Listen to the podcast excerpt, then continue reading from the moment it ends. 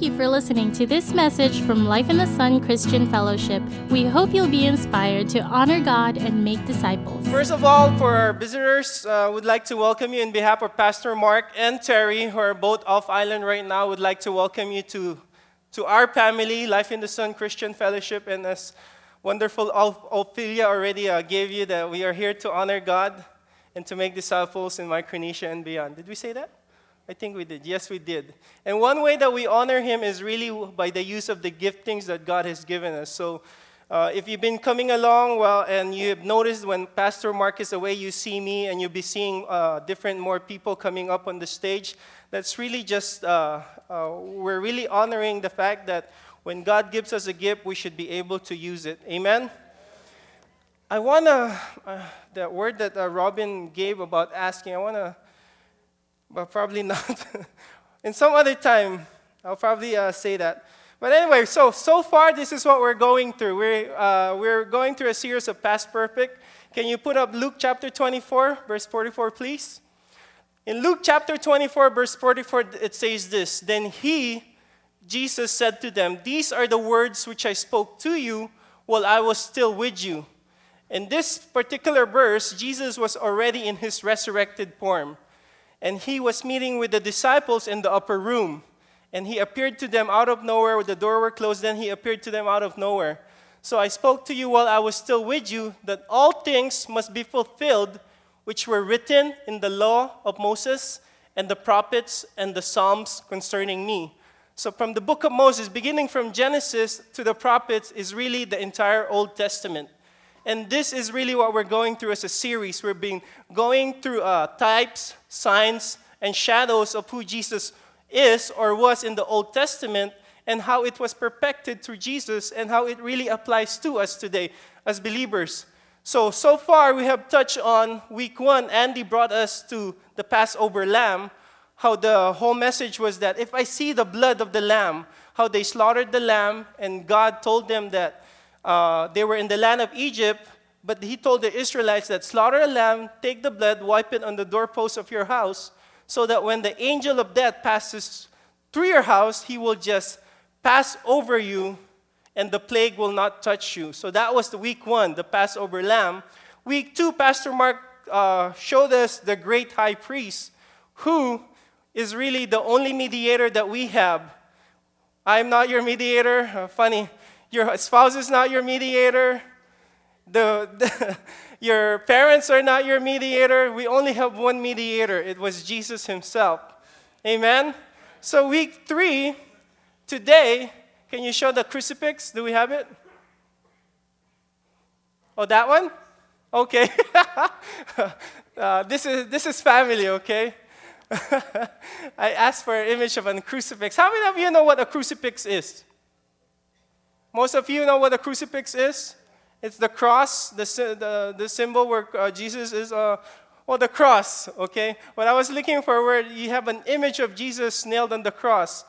Most people will be able to identify the crucifix. In fact, I think it is the most known iconic symbol of Christianity. It is where most people know that Jesus suffered on the cross. Would you agree? Do you know that? Do you some in some reason or some knowledge that you know when you see the cross and when you see that uh, uh, uh, some people even wear it as a jewelry when you see that uh, uh, a cross with jesus on it you know that jesus suffered. You know that in, in that uh, last week he went through suffering he was beaten his ears his ears his beard were plucked out his ears were plucked out. Well, a crown of okay just in case you didn't read your bible that wasn't true his ears was not plucked out, his beard were plucked out, a crown of thorns was shoved into his head, and he was whipped. Okay? So that's what the crucifix is, or that what really uh, the event of the crucifix, the last week of Jesus. But what most people may not know is why did he suffer? We know that he suffered, but the question is why did he really suffer? And that's week three of our series today is the, the suffering servant. And it could be the least popular or the least, well, least known among the typologies or the signs and the shadows because it was only mentioned in the book of Isaiah. In fact, I think it's only mentioned in two chapters, but yet it is really the description of the last week of Jesus, from the time to the triumphant entry until he died on the cross. So that is really the suffering servant. Are you with me so far? So, for us to answer this question, why did Jesus really suffer? I believe we have to go back to the story of Abraham and Noah. So, let's begin with that. In fact, let's begin by prayer. You guys want to pray one more time? Let's pray one more time. Father, thank you for this word. Father, thank you that even before this passage, you said that you prayed for your disciples and you, and you prayed for them that, Lord, open the scriptures to them. And Lord, that is my prayer today that you would open our eyes, open our hearts, that we would see the, the scripture open to us, that we would not just merely read or listen to the man for 30 minutes. I don't even know what he's saying. But Lord, I pray that you would open our eyes to see you in the scripture. You would open our hearts just to even receive and to able to apply it in Jesus' name. So let's begin with the story of Abraham. Abraham was a man that was chosen by God. Out of the whole world, God chose a pagan, meaning an unbeliever, told him, Go to this land, and I will be your God. If you allow me to be your God, I will be your God, and I will bless you. I will make you numerous. Then out of you, out of one person, a whole nation will come from you. So we see that there was this great relationship with God and Abraham. In fact, Abraham was one that was called a friend of God. So that speaks of relationship. So within that relationship, one day, God decided to visit Abraham. And this is where the story of Sodom and Gomorrah. Okay, if you're familiar with that, hang on with me. So God visits Abraham together with two angels. And in his reasoning, he said, Should I, should I, should I not tell Abraham what I am doing? But of course, what happened was he did. So there was an, there, in, in the passage, Abraham stood next to God while the two angels go to Sodom. And, and Abraham, knowing that God was about to bring judgment on Sodom, this is what Abraham had to say. Genesis chapter 18. So Abraham was standing right next to God. He came near and said, Would you also destroy the righteous with the wicked?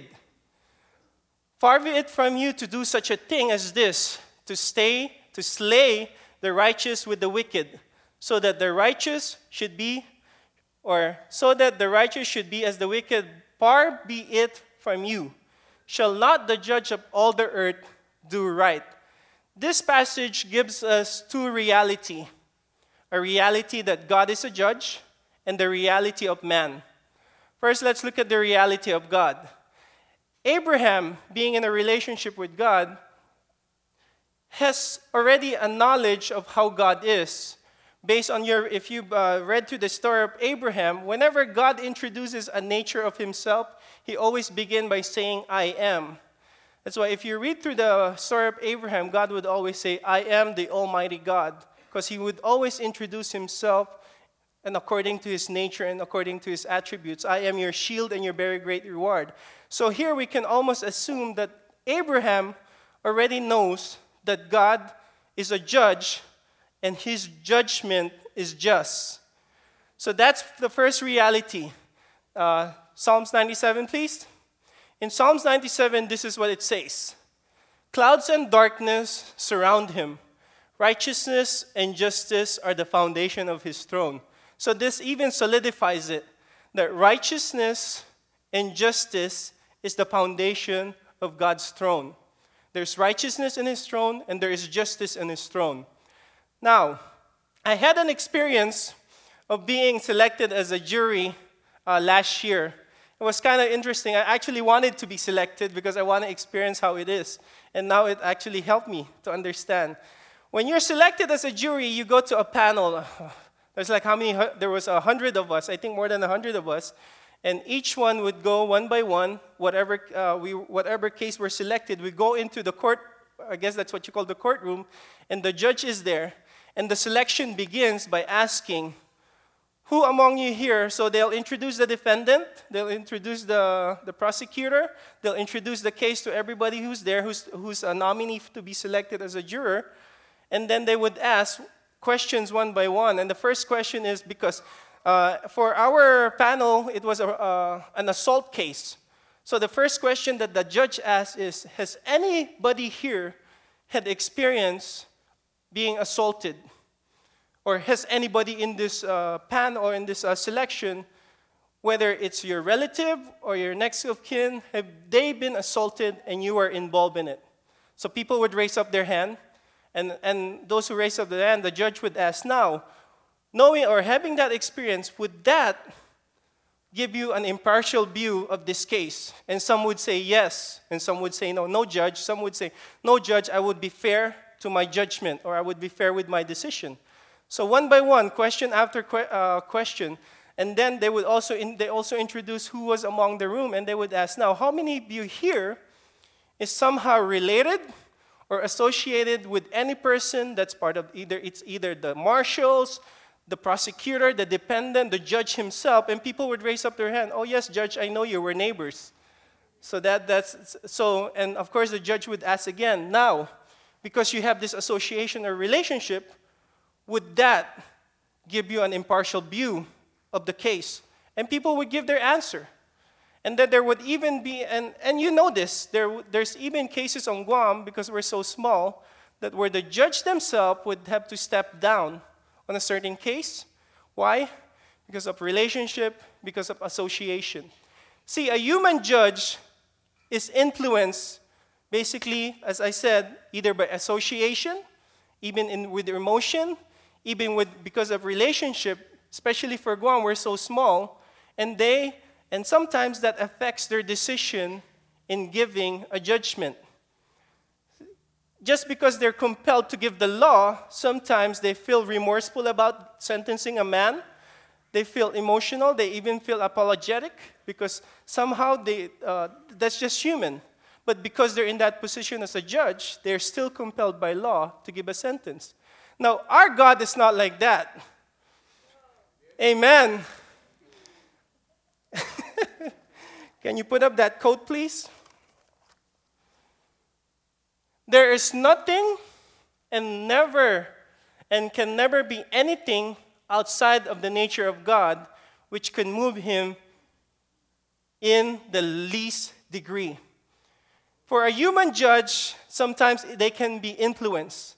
But for our God, there's nothing, nothing outside of his nature that can move him to the least degree. Nothing at all. So when God brings a judgment, it is true, it is just, and it is righteous. That's just the reality of God. Because his reason does not come from the outside, his reason comes from his uncreated being. There's nothing that was added from eternity, nothing was changed, nothing was removed. He is what he is from, the uncreate, from his uncreated being. He does not get influenced to conform and change his judgment. When God judges the evil and he judges the righteous, his judgment is just. Well, the story, I'm sorry, I forgot to tell you the end of the story, right? The end of the story is when Abraham asked the Lord, can you bring up that uh, passage, please? Genesis 18. When Abraham asked God, Would you judge the wicked along with the righteous? Would you, being the judge of all the earth, do that? And of course, God said no. And we saw this that he did not judge the righteous along with the wicked. In the days of Noah, it was a similar story. The days of Noah, God deemed it that the whole earth, the whole earth, and the language that was used was that every intent of the thoughts of the heart of man is evil continually.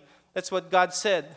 But then he said, But I have found grace, or Noah found grace in the eyes of God, and he was deemed to be a righteous man. So God will not judge the wicked along with the righteous. There's a distinction because he is a just God. And that's just the reality of God. Amen? He is just. When he judges, he is, very, he is simply acting because he is just. And that's the reality of him. That's the truth about him. Now, the reality of man, on the other hand, is this Ecclesiastes chapter 7, verse 2. Ecclesiastes, the writer of Ecclesiastes, as you know, is Solomon. Now, this is his observation. For, is that, for there is not for there is not a just man on earth who does good and does not sin. Wait a minute. Who is he to qualify this? Who is Solomon that he can make this observation and qualify this? Well, some of you might know that Solomon is the wisest man who ever lived. Amen? You guys know that? He is the wisest man that ever lived. But if you go back to the story in Kings, when God appeared to Solomon, what Solomon really asked was this. I don't have it with me. I don't have it on the on the screen. But when God told Solomon, "Ask me anything, and I will grant it to you," Solomon asked, "Lord, I am young in experience, and you have a great nation that you, you want me to lead. Therefore, grant me an understanding heart to discern good and evil. That what Solomon asked for. An understanding heart to discern what is good and what is evil. So it's almost like God gave him a, a, a, mind, a, mind of his own to be able to see. It's almost like a nature of God was placed upon uh, Solomon that he was able to discern what's good and evil. So Ecclesiastes tells us this that Solomon, in his observation, was that there is not a just man on earth who does good and does not sin. You don't need to say amen, but amen. Paul, in his writing in Romans, speak of the same thing. Romans chapter 3, verse 10. It says, As it is written, written from where? Written from Ecclesiastes. As it is written, there is none righteous, no, not one. There is none who understand there is none who seeks God. There's no one who's good, no one understand, no one, who, no one at all. It says no one.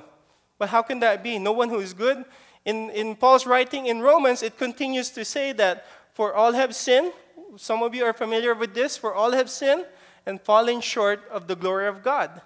And then 623 tells us that for the wages of sin is death, but the gift of God is eternal life in Christ Jesus. Amen? But how can that be? How can you tell me, Armin, or that man who's speaking? By the way, my name is Armin for those of you who are visiting. How can you tell me, Armin, who you're, who you're only going to be there for 30 minutes, that there's nobody who's good? Among the billions of people in the world, you're telling me that there's nobody who's good? Define me what's good. What is really good? See, we're living in a generation right now where, where our society does not know what is black and what's white we have made black to be gray and white to be gray. What we used to think that was evil before is now called intolerant. When we say that's wrong, people say, no, that's being intolerant. When we say that's good, oh, you're being just uh, old fashioned and all of this. Our, our nation has, uh, has some rulings that is not according to the word of God anymore. But yet, we think that it's good out of our own uh, thinking, man's own thinking, it's good and it's bad. But what about God's thinking? Where does he say what is good and where does he say that it's bad? For us to understand what it is that's good in God's eyes, we got to go back to where he first said it is good. And that's in creation. In the account of creation, those of you are familiar with the story, the first day God said, Let there be light. And there was light. Amen? Correct? I'm correct with my Bible? Said, uh, and there was light. Then God said, and he looked at the light and he said, It is good. Then the next day, same thing. God spoke, things were created. He looked at it and said, It is good. Third day, it is good. Fourth day, it is good. Fifth day, it is good. Sixth day, it is not good for man to be alone. Not to be alone. Man was created to be good, but he wasn't created to be alone. So that's where we see where God said, It is good. So, how does he define what is good? Good is simply this in the eyes of God anything in the universe that conforms to the nature of God is good. Anything in the universe that conforms to the nature of God is good. And if it does not conform to the nature of God, it is evil. Did you hear me, church? Anything in the universe that conforms to the nature of God is good, and anything that fails to conform to the nature of God should be called evil. Period. That's all it is. And God is just when He said that, He is righteous when He said that, and He is true when He said that. And because we man, as I, uh, let me say, has sinned, and every man has sinned. Sin is the penalty for sin has always been death. When the justice of God meets with our moral situation, the judgment is that you have sinned, therefore death has to be there. The penalty, the judgment has to be death. Now, in view of that, here's the question How then can man approach God? How then can God justify those who are unjust? Where do we stand now? But since God had the, the reality of man is we're all sinners and God is just in his judgment. Now, to answer that, we'll give you why Jesus had to suffer. For those of you that we know Jesus suffered, but we don't know why he suffered, well, the answer to that question is where do we stand, being that man is a sinner and God is just in, ju- in his judgment? Well, the answer really is Jesus. As kids in kids' church would always say, What's the answer? Jesus. Jesus is always the answer. Amen? I am running out of time. Amen? So, so, why did he suffer? Well, the two stories that I told you, Abraham and Noah, the problem has always been unrighteousness. The problem has always been sin. So, for God to justify the unrighteous, sin has to be removed. Unrighteousness has to be removed. In week one, Andy already gave us almost a prelude to this that through the blood of Christ, God will pass over, His judgment will pass over. And this has been the practice in the Old Testament. When God first instituted the Passover, 50 days later, He also instituted the law at Mount Sinai. And in the law, this is where you see the practice of sacrificial animals. Because it's always been in the blood. The reason why there's a blood, because blood, is, blood always typifies life. For one life to be saved, another life has to be given. That's just how the, the uh, I do not understand why, but that's just how the mind of God works. One life for another.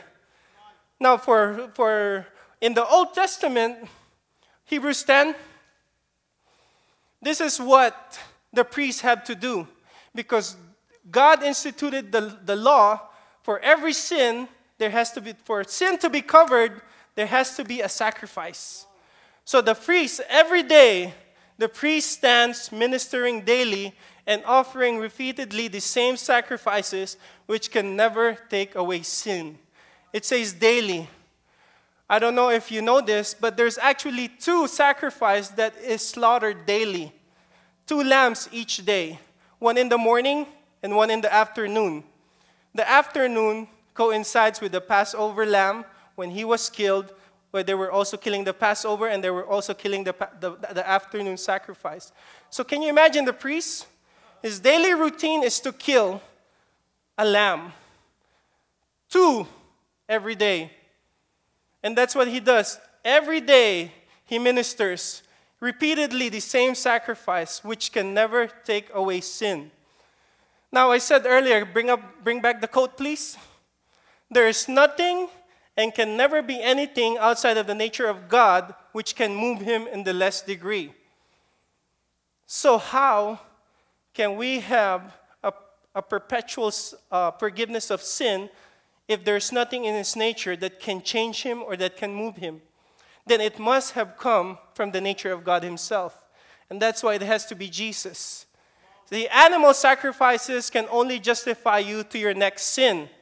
And that is why I believe it has to be two sacrifices a day. So, just in case in the midday you fall into sin, the afternoon sacrifice covers you. Isn't that amazing?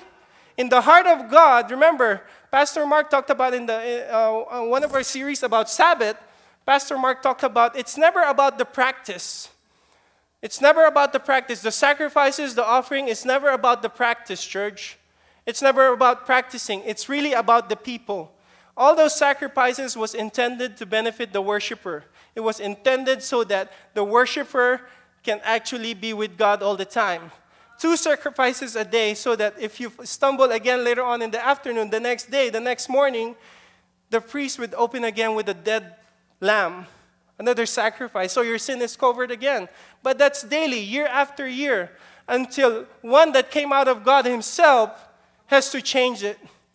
And it was only Jesus that can attain that. Hebrews 10 12. But this man, speaking of Jesus, after he had offered one sacrifice, one for sins forever, sat down at the right hand of God.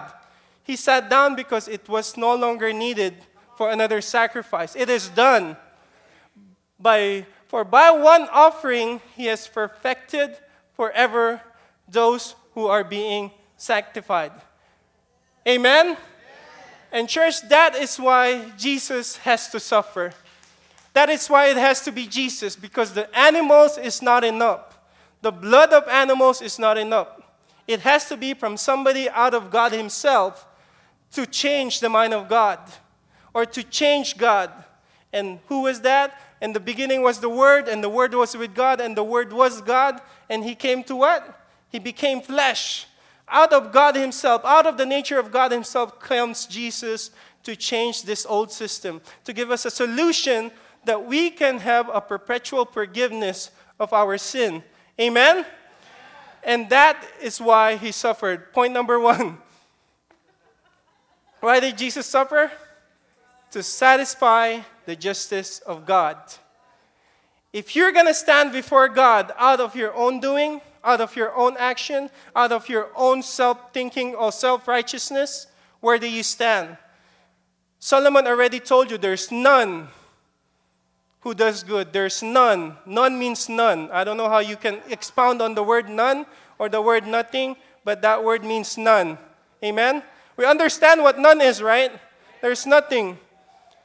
So, how do we stand with that justice? Well, Jesus was the one who had to suffer for, just, for that justice. Isaiah? In Isaiah, this is what it says Yet it pleased the Lord to bruise him. In some translation, it says, Yet it pleased the Lord to crush him. In your natural mind, it almost seems like, why would God the Father crush his own son? And why would he please in doing it? It's a, it's a strong word. But really, the pleasure is not on the crushing itself, but the result of what the crushing has attained. That is really where God was so pleased. How can a God who's so, who's so pleased with his own son, who loved his own son, and then yet it says that it pleased him to crush him? Because he, know, he knew that the result of the crushing would gain us something. So, what is it? So we know that Jesus suffered so that the justice of God can be satisfied. Yet, what, what did that result in? What was the result of the suffering of Christ? Well, there's really plenty, there's numerous, but I only want to focus on one. Because I believe the first one is like a foundation, how we teach biblical foundation. If you get your foundations right, the ones after it can be right. So, one, I just want to focus on one. What was the result of the suffering of Christ? First Peter.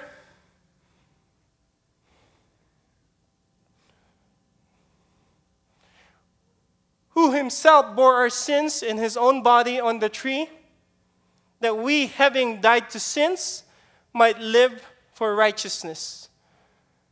The issue from Moses, or Moses, I'm sorry, from Noah to Abraham was righteous man, wicked man. Wicked man gets judged and punished, righteous man is saved. Now, because Jesus had suffered for us, we can now attain a gift of righteousness. And I say a gift, why is it a gift? Because it was never based upon our action. Noah and Abraham were men who God said, You have found favor in my eyes. Noah, in, in, uh, I hope you read this on your own. I don't have all the, all the time to put all the scriptures. But Noah in the way the Bible says is that Noah was righteous in, my, in this generation. God Himself said Noah was righteous. But yet, Noah wasn't righteous because of his action. He was righteous because it was the grace of God that made him righteous. Abraham was the same thing. Abraham was not righteous because he had it all together. In fact, Abraham did not have it all together. If you were the wife of Abraham, I don't think you like him. Would you? Abraham had to lie twice because his life was being in, was put into, in danger. So he told the, the kings and the pharaoh that, oh, by the way, Sarah is my sister. Isn't she beautiful? So that he can save his own skin. So we know that Abraham was not altogether there.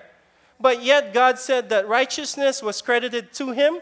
The word credited is really the word imputed. it was put upon your account.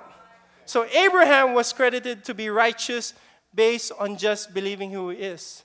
So now, because Jesus has suffered for us, we can now stand in that same righteousness, a gift of righteousness. Second Corinthians speaks of this that for he, meaning the Father, made him, Jesus, who had no sin. Peter talks about he did no sin. John talks about in him is no sin. A man who had no sin, did no sin, never thought about sinning.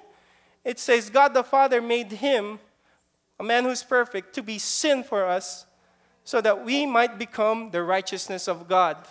In Romans, it speaks of the same thing. It says that in Romans chapter 5, it says that by the, the abundant grace that God has given us and the gift of righteousness, we can live life exactly how God intended life to be lived.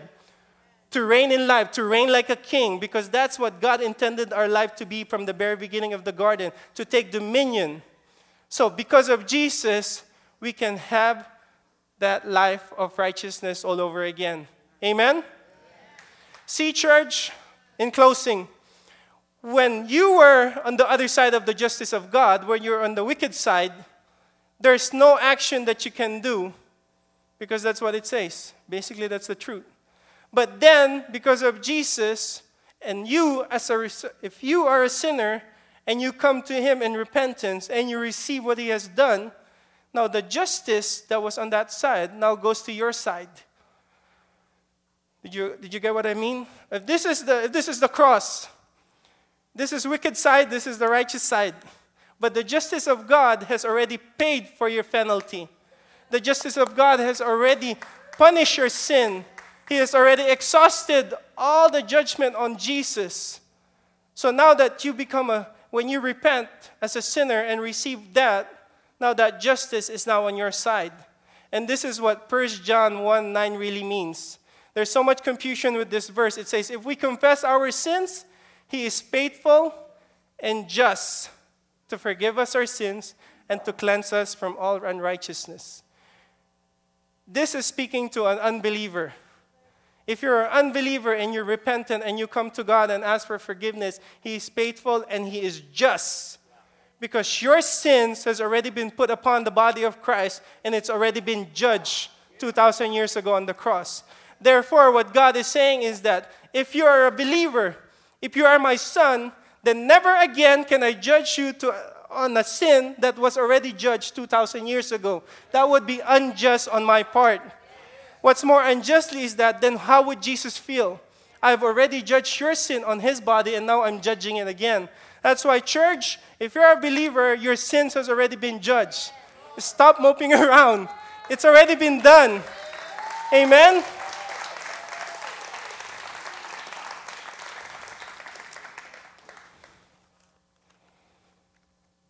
So, church, Pastor Mark ended uh, last week's message where we can enter boldly. And, church, that is really how we can enter boldly.